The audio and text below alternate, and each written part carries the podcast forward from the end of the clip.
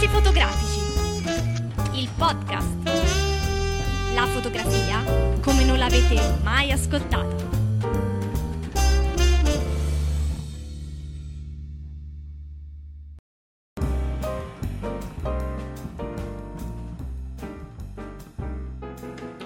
Benvenuti a questa nuova puntata del Flash Podcast di discorsi fotografici. Oggi siamo io, Federico e Cristiano. Ciao Federico, ciao Cristiano. Ciao Silvio. Ciao. ciao Silvio, ciao Federico. Allora, io volevo dire prima di tutto che eh, oggi mh, circa è un anno che esiste Discorsi Fotografici, è un anno che il nostro sito è online, è un anno che pubblichiamo reportage, articoli e soprattutto è quasi un anno che facciamo il podcast. Io abbiamo ricevuto un sacco di feedback dai nostri ascoltatori, però io voglio chiedere ragazzi a voi due, a te Federico che insomma con me da un anno porti avanti il sito, a Cristiano che si è appena aggiunto l'esperienza dei discorsi fotografici, il fatto di comunque di dover scrivere articoli, tutte, tutte queste cose, mm, come ha contribuito nella vostra crescita fotografica, diciamo così? Eh, è servita, è stata un'esperienza importante? Federico, dimmi tu. Ma da un punto di vista fotografico, ehm, diciamo che sono entrato in contatto con alcune realtà che prima non conoscevo. Ecco. E, ehm, quindi sono felice per esempio di confrontarmi con altre persone, poi di leggere i feedback che riceviamo, anche da quelli impariamo tante altre cose, per cui è un'esperienza positiva, non ha contribuito fortemente sul mio modo di fare fotografia, questo, questo no, però per il resto è stata un'esperienza bellissima e, non so, spero anche per te. Sì, guarda, io devo essere sincero, ho imparato parecchio perché sai, quando eh, vai a scrivere un articolo su una cosa che sai, eh, però cerchi di essere il più preciso possibile, no? E quindi ti informi, leggi altre cose, fai convergere nozioni e quindi devo dire che a distanza di un anno ne ho risentito anche il mio modo di fo- fotografare, nel senso che ho scoperto alcune tecniche realtà che non conoscevo e le ho sperimentate un po' per divertimento, un po' per curiosità a volte sono venute bene, altre volte no, però l'importante è stato come al solito essere attivo diciamo nel campo. Io suggerisco di nuovo a tutti, come sempre, di scattare, scattare, scattare e andare avanti così. Comunque, ecco, devo dire, l'esperienza dei discorsi fotografici, soprattutto nell'interazione con eh, gli ascoltatori, ma anche con le persone che ci hanno voluto dare dei contributi, insomma abbiamo visto dei reportage bellissimi che devo dire mi hanno ispirato ecco. Eh, non, non, so Cristiano tu vuoi dirci qualcosa in merito anche se da poco insomma che sì, no, infatti la mia esperienza può essere, diciamo, quella definita così deludente, no? Mm-hmm. E, ehm, io ho trovato molto bello il, soprattutto ecco, il, questo podcast perché mi ha permesso così di eh, ascoltare le esperienze di fotografi, diciamo, professionisti e non eh, conoscere le loro idee, quello che cosa li spinge a, a fotografare, i loro aneddoti. Questo l'ho trovato molto mm-hmm. interessante, è veramente un, un qualcosa che eh, qui da noi in Italia soprattutto manca. Bene, quindi penso di, eh, il mio pensiero sia quello un po' di tutti gli appassionati di fotografia un, eh, va nei vostri confronti un ringraziamento particolare per tutto il lavoro che avete fatto da un anno a questa parte. Bene, quindi un anno è passato e il prossimo sarà ancora migliore. Io invito tutti i nostri ascoltatori a scriverci all'indirizzo info-discorsifotografici.it e mandateci eh, una frase, qualcosa su come, se, se ovviamente, discorsi fotografici ha influito sulla vostra attività fotografica. La più bella tra queste email sarà letta da noi, pubblicata, se volete sarete anche ospiti del podcast se vi va e io direi di cominciare questo flash podcast con, uh, nel modo consueto parlando appunto delle news. Federico, che cosa c'è di nuovo questa settimana? Allora, io oggi eh, ti parlo della Pentax Q. Benissimo. Pentax Q, che è una mirrorless eh, compatta, quindi anche Pentax entra nel settore delle mirrorless. Mm-hmm. E, um, insieme adesso ultimamente anche Nikon, forse addirittura pure la Canon. Quindi sembra che questo settore incominci a tirare. Uh-huh. a tirare parecchio. Vedremo cosa succede in ambito poi professionale. E, ehm, quindi una mirrorless ovviamente anche questa avrà obiettivi intercambiabili, quali sono le caratteristiche? Obiettivi intercambiabili eh, sono praticamente 5 modelli, sono divisi in due serie. Uh-huh. E, c'è una linea che è High Performance che sì. è fatta per quelli che ricercano praticamente una qualità dell'immagine, una resa dell'immagine perfetta e mentre poi c'è invece la serie Unique che, Unique che assicura praticamente la facilità di utilizzo. Eh, ha un sensore CMOS retroilluminato mm-hmm. da circa 12,4 megapixel, permette di acquisire filmati in Full HD a 30 fotogrammi per secondo per cui ah, sì, si dovrebbe attestare intorno ai 700 euro con un obiettivo a, da 8,5 mm mentre 899 euro con un obiettivo 5-15 mm Bene, ehm... in due colorazioni poi tra l'altro. Eh. eh. Questa cosa dei colori è interessante perché ultimamente si sta giocando tanto anche sull'aspetto estetico, anche Nikon ha cominciato a fare le macchine colorate, un po' più colorate, diciamo non più le compattine ma anche in segmenti superiori, quindi vedremo... sì, dimmi. Comunque continuo a rimanere dell'idea, poi magari verrò smentito nel uh-huh. tempo, che, questa, uh, che le mirrorless praticamente prenderanno il posto delle attuali compatte. Eh, vedremo. O delle attuali, io penso più delle attuali reflex di bassa fascia. Vediamo un po' come va.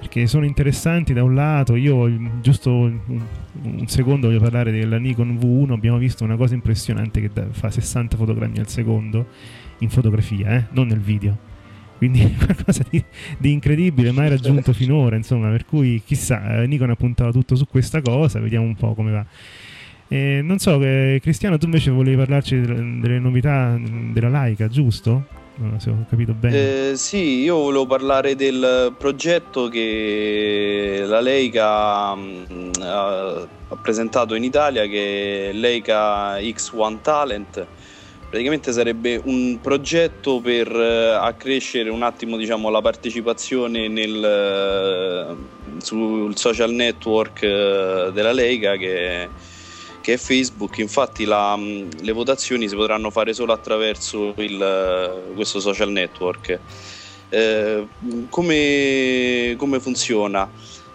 praticamente si chiama 20 24x36 sì.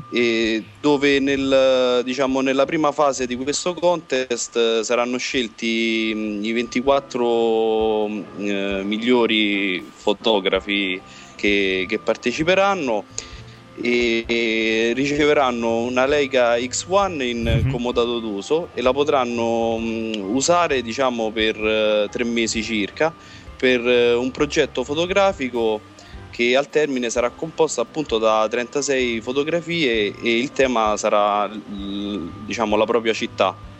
Ah, e le foto potranno essere messe in, eh, in, formato JPEG più o meno elaborate, diciamo loro non eh, danno il massimo della libertà diciamo sotto questo punto di vista e appunto verranno messe sul loro profilo di Facebook e la votazione come ho detto verrà fatta solamente con il, il tastino mi, mi piace, piace. Uh-huh. Eh, su, sulla foto carina il fatto che Laika comunque una casa molto tradizionalista si è aperta anch'essa diciamo a, a queste nuove tendenze no se vuoi sì, sì, no, infatti più... anche perché diciamo che appunto al giorno d'oggi il, il mondo dei social network poi eh, sta cominciando ad avere un po' il predominio sulle news, concorsi mm-hmm. fotografici e quant'altro. Certo. Io invece, guarda, volevo dire una cosa sulla Fuji. Noi qualche tempo fa parlavamo della X100, l'abbiamo anche provata al Photoshop di Milano. Una bellissima macchina, anche da un punto di vista estetico, funzionale, perfe- foto perfette ci chiedevamo però se forse non costasse un po' troppo. Effettivamente per 1000 euro uno aveva una macchina molto bella con un obiettivo fisso, non intercambiabile, e quindi questa cosa poteva un po' scoraggiare secondo me l'acquisto.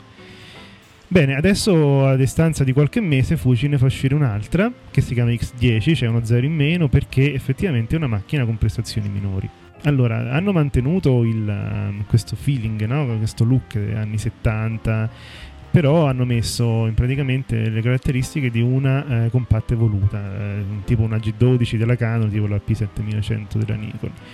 I megapixel sono diventati 12, eh, c'è un sensore da 2, mm, 2 terzi di pollice CMOS e eh, ha una, un obiettivo f2.8 con uno zoom manuale 4x, quindi diciamo hanno lasciato eh, lo zoom manuale per, di nuovo per, secondo me per questo feeling no? un po' retro questa macchinetta però effettivamente eh, costa di meno. Se la guardate e andate a vedere sui siti la, la, la, sua forma effettivamente somiglia molto a queste compatte G12 e compagnia bella. E io penso che eh, effettivamente Fuji l'abbia fatta un po' anche perché non riesce a vendere troppe X100 io adesso ho letto un articolo qualche tempo fa che parlava appunto del fatto che è forse la fotocamera in quella fascia di prezzo meno venduta eh, voi ve l'aspettavate questa cosa eh, ragazzi che dite? il fatto che si vendeva poco la X100 ma eh, guarda, se ti ricordi quando stavamo al Photoshop e l'abbiamo vista e abbiamo chiacchierato un po' con la Fuji, mm-hmm. ehm, se ti ricordi quando abbiamo parlato del prezzo scoraggiante, sì. cioè il fatto che il prezzo fosse così alto, lui ha detto no, ma in realtà ha delle caratteristiche che valgono tutto il prezzo e sicuramente è vero. No, infatti, se dal punto di vista della qualità... è arrivato nel momento sbagliato. Sì, è stata immessa nel mercato nel momento sbagliato perché eh, non so, cioè il prezzo veramente è un deterrente notevole. Sì, per 1000 euro oggi compri una reflex anche con due obiettivi, insomma, reflex di marca, tipo un Canon, Nikon, insomma, ce la fai. Per cui, sai, se uno non eh, vuole entrare nel mondo della fotografia, se uno, se uno, vuole entrare nel mondo della fotografia così a un certo livello, magari sceglie una reflex. Non so, Cristiano, tu che ne pensi su questa cosa? Mm, no, infatti, anche secondo me il prezzo ha inciso molto sul, nel mercato della vendita mm-hmm. di questo modello, anche perché, come appunto hai detto tu, cioè. Mh, per 1000 euro prendo, prendo una reflex con, con obiettivi cioè se voglio entrare nel mondo della fotografia eh, è così, sì, sì. C'è, c'è poco da fare. Eh, Federico, tu hai detto che avevi una piccola novità sulla Canon, proprio due secondi. Ah, la Canon in realtà ha abbassato sia negli Stati Uniti che in Canada uh-huh. i prezzi della 5D Mark II. Ha ah. fatto uno sconto. Uh-huh. Eh, questo potrebbe essere un preavviso per uh, l'uscita di qualche altra reflex perché si vocifera che ci sarà pare un'uscita di una nuova full frame addirittura neanche la 5D Mark III ma addirittura mm. proprio una full frame nuova se non la 1DS eh, 4 4 sì di cui già si vocifera un po' da tempo c'è chi dice che, che sta uscendo sì ma in realtà uh-huh. il fatto è che il 3, 8, il 3 novembre ci sarà questo grandissimo evento eh, uh-huh. però sarà eh, ad Hollywood, per cui molti okay. hanno creduto che verrà presentato qualcosa inerente al video più che alla fotografia. Beh sì, se lo presentano lì. Però effetti. è un evento pare rivoluzionario, ha comunicato Canon. Sì, ma guarda, ormai il web pullula di filmati e di film veri e propri fatti con la 5D in modo professionale. Tra l'altro io pure eh, mi sembra di averlo visto in una città qualcuno, una, una, una troupe cinematografica che girava con la 5D è una truppa seria, c'erano 30-40 persone e l'unica fotocamera e videocamera era quella, insomma. Bene, io mh, a questo punto parlerei proprio un secondo del nuovo Photoshop Elements 10 dell'Adobe. È un software che mi fa ricordare tanto tempo fa. Io ho iniziato con eh, Photoshop Elements 4, mi sono trovato benissimo perché ho bisogno comunque di un software che eh, prendesse i RAW della mia Fuji S2 Pro e poi nel tempo questo software si è evoluto, adesso ha mantenuto le caratteristiche di appunto, software per amatori evoluti, ci sono un sacco di cose preimpostate di Photoshop, però il cuore del programma rimane quello di Photoshop.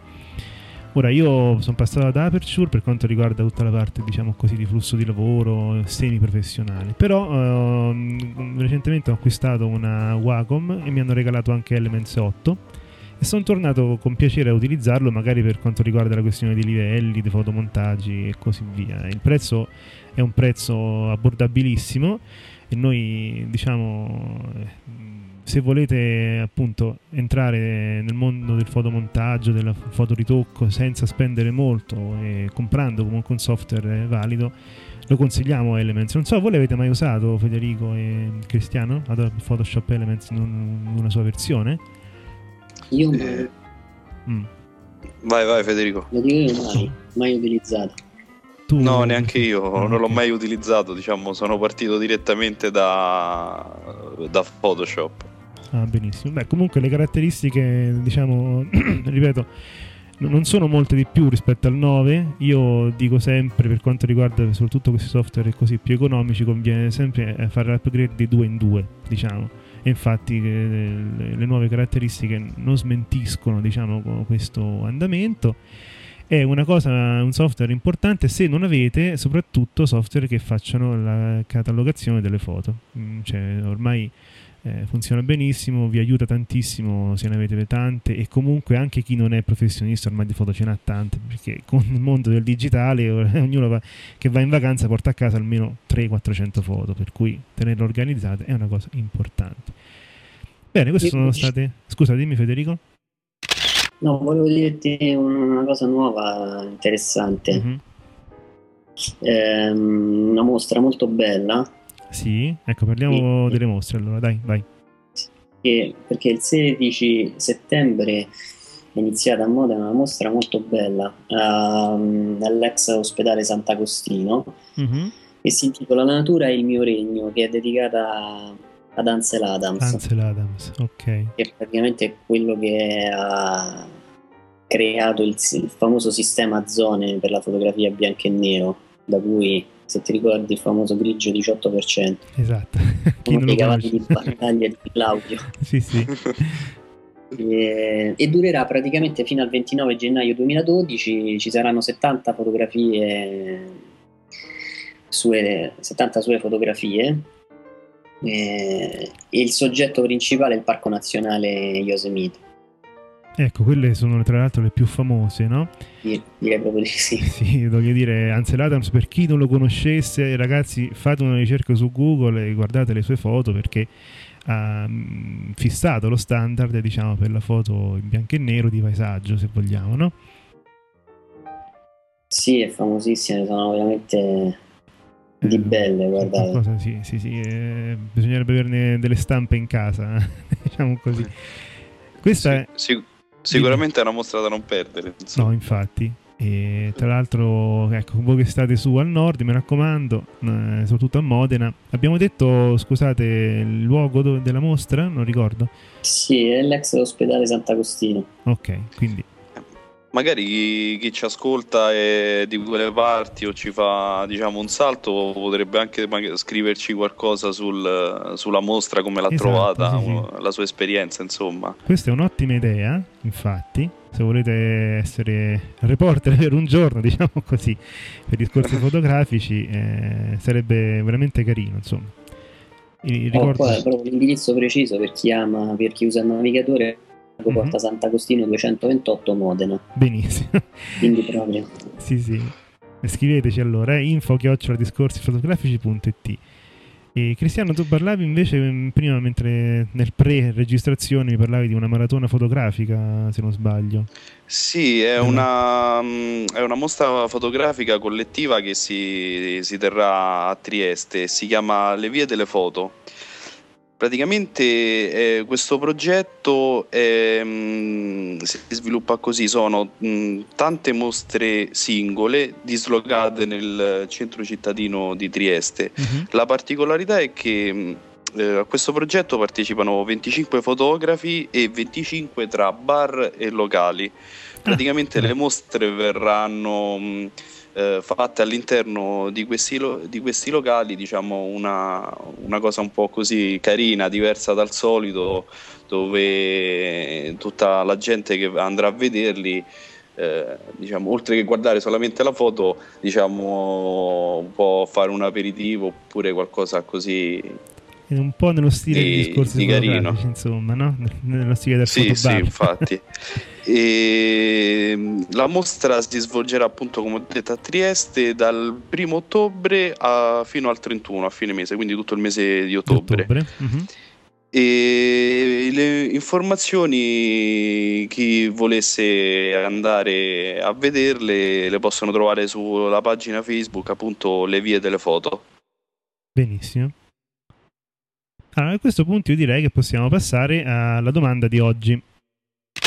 Ci scrive Marco da Roma e ci chiede: Sulla mia D300S ho l'opzione ISO automatici è una cosa che consigliate di utilizzare o è un automatismo eh, appunto che strizza l'occhio all'amatore piuttosto che al professionista?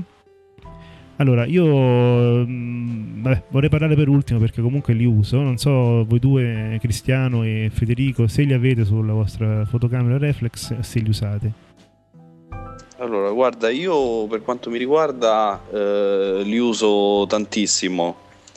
Eh, non gli ISO automatici, scusate, mm-hmm. il, le impostazioni matu- manuali, manuali okay. perché mh, mm, mi piace diciamo ehm, regolarli in base alla, alla, scena, alla situazione di, di luce in cui mi trovo oppure magari per cercare di effetti particolari come ultimamente ad esempio ho provato a scattare delle foto eh, verso la stella polare sì. e diciamo che con l'automatismo sugli ISO ehm, il risultato non era, non era soddisfacente mentre passando in manuale ho potuto diciamo, lavorare di fino e quindi ottenere un risultato che mi soddisfacesse. Quindi diciamo io li consiglio soprattutto per chi eh, si avvicina diciamo, per la prima volta alla, al mondo de, delle reflex, perché comunque all'inizio ti aiutano mm-hmm. tantissimo. Io anche all'inizio ho iniziato a scattare con gli ISO in automatico, poi man mano che eh, prendiamo confidenza con, eh, con, la macchina e con eh, le nostre capacità tecniche, appunto di provare a passare alle impostazioni manuali. Mm-hmm. Federico, ti fa rabbrividire l'idea dell'ISO automatico a te? Beh, rabbrividire no, però non, ten, non, l'ho mai usato neanche quando ho iniziato mm-hmm. perché um, sono rimasto, diciamo, um, colpito principalmente dal fatto che quando uno fa una fotografia eh, leggendo i libri si parla del blocco dello specchio e via dicendo, mm-hmm. e una delle, una delle regole principali è quello di utilizzare la ISO più bassa. Ovviamente ci sono delle situazioni in cui la ISO più bassa ovviamente non va bene perché eh, non c'è abbastanza luce. Ok, certo. Per cui quando sono passato dalla 40D alla 5D ho scoperto che eh, la 5D per esempio permette di utilizzare eh, una ISO che è circa 50, il, corris- il corrispettivo di 50, mm-hmm. cioè praticamente il sensore è molto uh, è pochissimo riscaldato perché sì. fondamentalmente il problema principale dell'aumento della ISO è lì le ISO è come se fosse un potenziometro per cui uno aumenta mm-hmm. il calore del sensore e più è alta la ISO e più questo influisce in maniera eh, evidente sul su, risultato finale. Certo, siamo sul rumore, rumore esatto, termico. Sì. Comunque bisogna immaginare che i fotodiodi che sono messi uno accanto all'altro si riscaldano. Uh-huh. Per diventare molto più sensibili, e questo riscaldamento in pratica genera una specie di alone che, si, ehm, che disturba l'altro fotodiodo vicino. Per cui ehm, tendenzialmente non uso le impostazioni automatiche anche perché più o meno ho visto che la partenza, almeno per quanto mi è capitato, mm-hmm. eh, minimo è 400. Da, per quanto riguarda gli automatici, di, dici? Sì, uh-huh. l'automatismo minimo, anche perché credo molto probabilmente dipenda anche dal tipo di esposimetro che uno utilizzi. Eh, però, per esempio, Cristiano ha parlato della stella polare. Tu immaginati una, um, una scena in cui hai, per esempio, la luna e il cielo. Sì tenendo conto che tu vai a fotografare eh, un'area che praticamente per il 5% ha un certo indice di luminosità, mm-hmm. per l'altro 95% non ha luce, se tu utilizzassi una, uh, un settaggio automatico bruci la foto perché praticamente la differenza c'è tra la luce della luna e il buio è così eh, ampia però il computer evidentemente dà una valutazione, cioè va a prediligere ovviamente la parte più sottoesposta che esatto, rappresenta sì, sì. una... Uh, Se fai la media, la valutazione media esatto, effettivamente... Lui fa foto. praticamente questa valutazione e quindi ovviamente esce fuori che bruci la luna in quel caso. Uh-huh. Questo è un problema, in realtà andrebbero usati un po' più, con un po' più di attenzione Guarda, io invece ti dico che eh, uso appieno gli, gli ISO automatici nel senso, in questo senso, eh, ora con la fotografia digitale le variabili per un, di uno scatto non sono più due, cioè apertura e tempo, ma sono tre e sono appunto apertura, tempo e sensibilità. Dico tre perché la terza si può cambiare, a differenza di prima che dovevi cambiare tutto il rullino.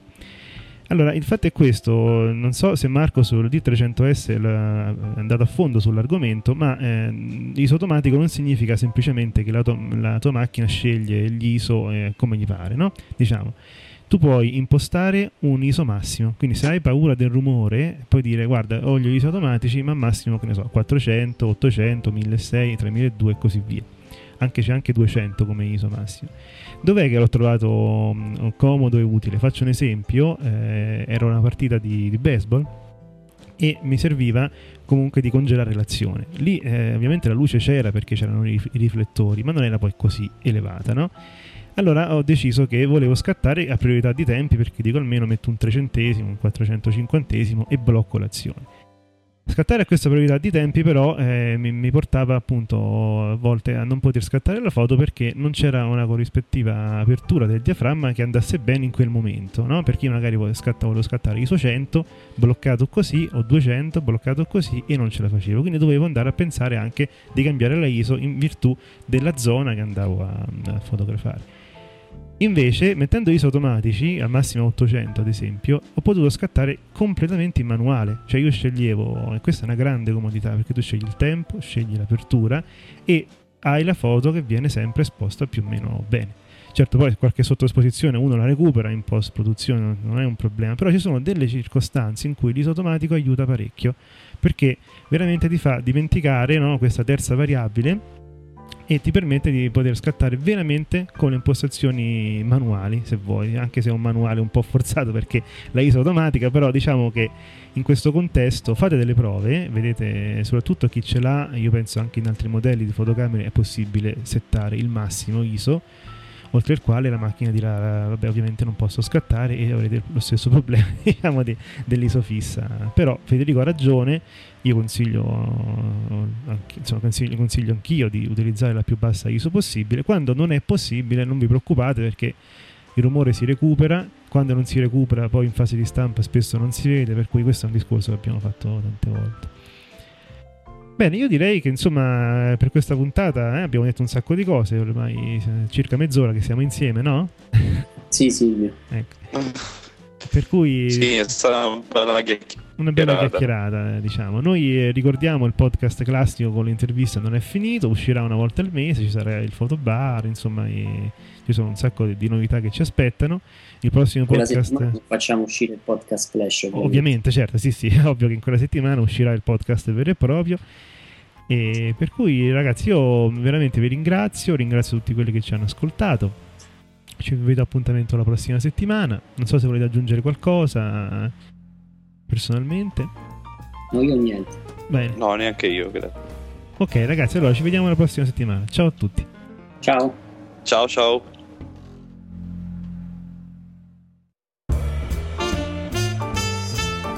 Discorsi fotografici. Il podcast. La fotografia come non l'avete mai ascoltata.